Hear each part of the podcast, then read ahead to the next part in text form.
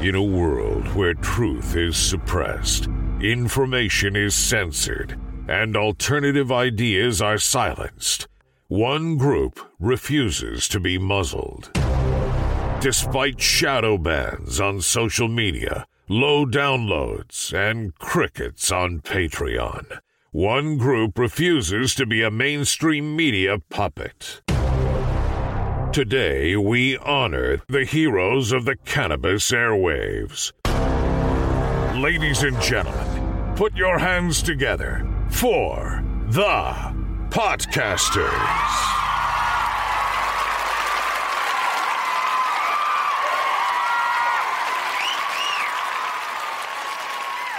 All right, everyone. Thanks for joining us and welcome back. We have another great show in store for you today. Lewis Goldberg is here to talk about his show, The Green Rush. Lewis, welcome to the show. Thank you so much. It's always a pleasure to get to talk about something I love. And The Green Rush, which I've done now for three years with Anne Donohoe and Nick Opich and Shea Gunther, is truly something I, I love a lot. I got to ask you this because you're the principal at KCSA, which is one of the largest strategic communication companies in the industry. Four years ago, you must have been so busy. What prompted you to take on more work to start the podcast? So, Anne and I were in Los Angeles visiting a financial services company and just kind of kicking around ideas on what we were doing generally and, and what was going on with our cannabis practice. And she said, Hey, I got approached by a production company for us to do a podcast. What do you think? And I said, I think it's a great idea and I want you to run it. And she said, No way. I will not do this. You have to do it. And I also said, I'm not going to do this alone. Let's do it together.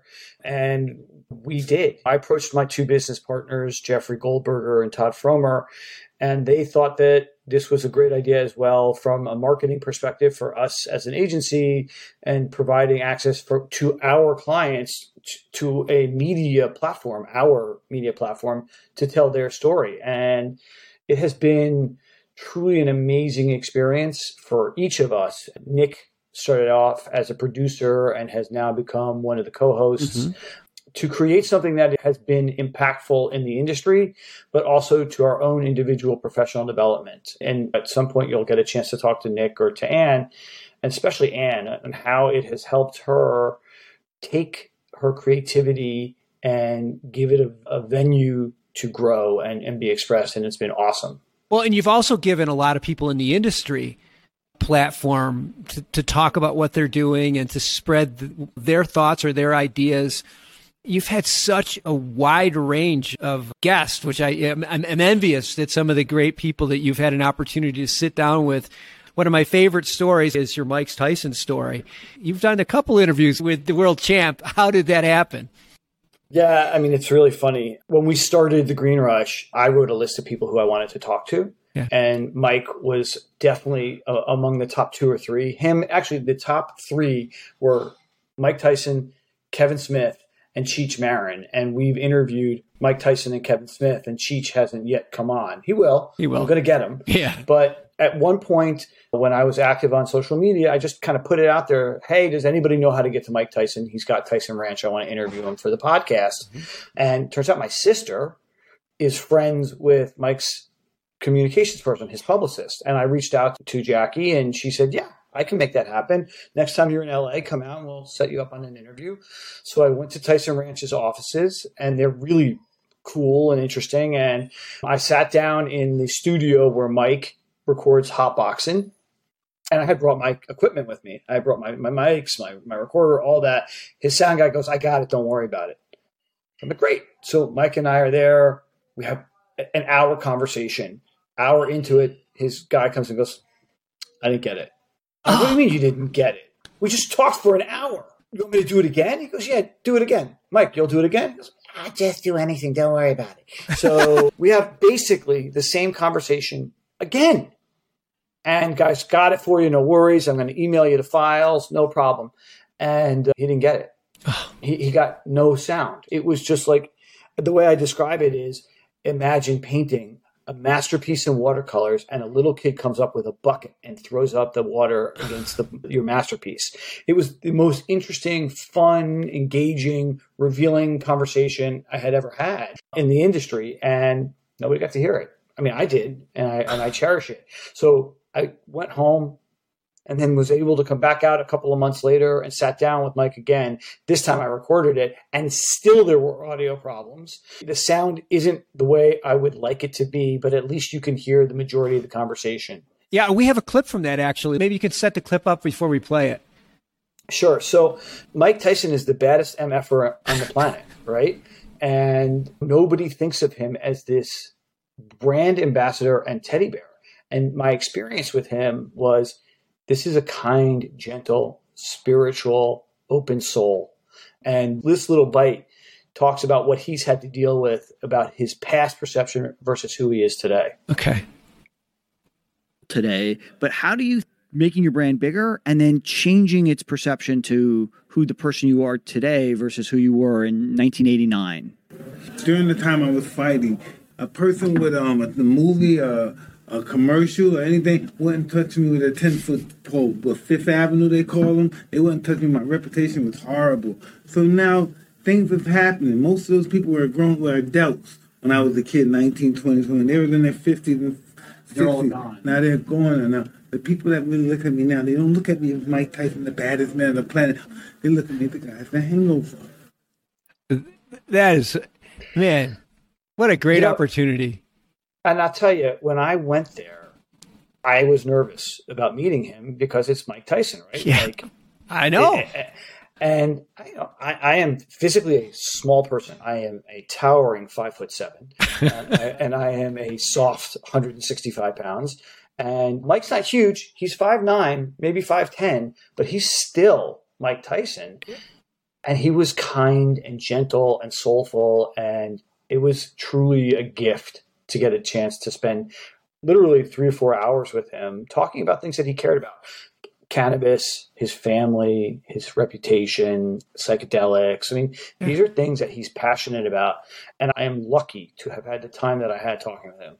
Well, and we're lucky too because you have a really unique style of interviewing where you're able to get the person comfortable enough to talk beyond the sound bites. And that was really apparent in the one interview that we actually listened to where you were able to to get him to talk about more like th- that particular piece. I don't know that I've heard that before. And I think that came from your interview style and the fact that he, he did three interviews with him and he was pretty comfortable with you. I think that, that means a lot. Thank you. I, that's a kind compliment. The whole idea behind the Green Rush was to give it enough length not to make it a 10 second or 20 minute or short interview. Yeah. It was to allow the person to relax into a conversation to reveal things that go beyond the soundbite. And it's my job to train people to speak to a soundbite, right? I do public relations for a living. But that's like not doesn't make it for an interesting interview. It makes for I've delivered a key message. I know I've done my job, but okay, so what? I like the longer interview right? I like somebody who's going to spend an hour and a half, two hours, sometimes three hours. Like, listen to Tim Ferriss. The way he interviews people, it's just like you're having a conversation. And it's a, a way to reveal. Yeah. And when somebody is transparent and vulnerable and honest, that's what I want. That's because that's what I want to listen to. Yeah, well, you're a good listener. That's, I mean, that's the key to that last phrase. You're a good listener. So you take what? the conversation well, you tend to take the conversation where the guest wants it to go, but you're able to get it to a point where it's still interesting for the listener. So beyond the sound bites.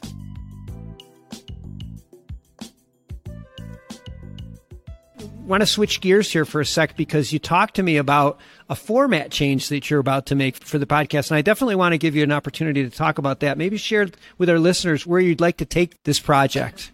You're also a good listener and I appreciate that. And it's it's always a, like I enjoy talking with you um, because it's not again formulaic. It's like let's have a conversation about something that's interesting to the both of us. When we started the Green Rush, there were very few podcasts out there that were interviews with players in the cannabis space. Maybe three or four, and they were really good, but there were really only three or four. And our entrance into it with a focus specifically on the financial components of the cannabis industry was unique. Yeah, it's no longer unique right? There are lots of companies out there that are interviewing people. And we're going to continue to interview guests, but we are also going to, start to do things like seasons where we tell a narrative story over the course of eight episodes. Oh yeah. What happens? How did we get to where we are? Like a, a multi-part story that is much more pure journalism or documentary journalism than what we've been doing. And it's still going to be revolving around talking to the people who have made or are making the key decisions that are driving the cannabis, psychedelics, yeah. and, and even maybe energy or the food system forward. But it's just not going to be a one-on-one interview. It's going to be stitched together. So if you think about listening to Planet Money or you listen to yep. um, other NPR shows, that's what we're aspiring to be because we want to be storytellers. I love it. I really do because you can still do the interviews. It's just that the interview doesn't turn into a sales pitch. It's like this interview is going to be about this topic. You fit into this topic here. I'd love to continue the conversations, but have your input from there. I, I think you're onto something. I really do. When do you plan to open the first season? Probably sometime in the new year. Oh, we're, nice. we're in the writing now. We'll probably start interviews end of October, November, and all of November, December, we'll be editing and, and, stitching them together. We're not rushing. We want to create something just different. Like it's great to sit and talk to the CEO of an MSO about what's going on and and yeah. And like I said, we're still going to do that. But there's so much more happening that you can't get from one interview. And there are so many people who don't know the global perspective of what's happening. Where'd the money come from? How did it get there? What is the, the regulatory structure? Because we've been involved in this, we can report on it from our own perspective. And we're going to talk to all the people who were there from, in 1995, 96 in, in, in California, the first illegal dispensaries. We were going to talk to the regulators in Washington state and Oregon and Colorado, the first states that went adult use. Like, how did this happen? Like, right. Yeah. I'm 51. And I remember that when I was young, my exposure to consuming cannabis was going into Washington Square Park in New York City and buying a dime bag. Today, we can walk into a beautiful retail dispensary. like, how the hell did that happen? I know it. I know it. I know it. That's going to be great. One thing that comes out when I listen to you, that's why I so enjoy talking to you, is because you enjoy the creativity. You talked about putting together a watercolor painting, and I can just see the wheels spinning where you don't know where this is going, but you like the process. And and I say that to aspiring podcasters all the time is that you got to make this fun. It's got to be enjoyable, but make it unique, make it yours. And, and that's what you're doing. And that's what you've done so well with the Green Rush. And I, I can't Thank wait you. for Green Rush 2.0 because this is going to be even more fun. And um, I'm really looking forward to it. We are out of time, Lewis. I'm sorry, but I wanted to ask all of our listeners to check out a new episode of the Green Rush every Thursday on all podcast sites, including PodConnects. And really, look forward to first of the year, the new format. Hopefully, thanks. hopefully first of the year. I, I'm going to hold you to it. I'm going to hold you to it. Lewis, thanks for being on the show today. Thank you so much, Dan.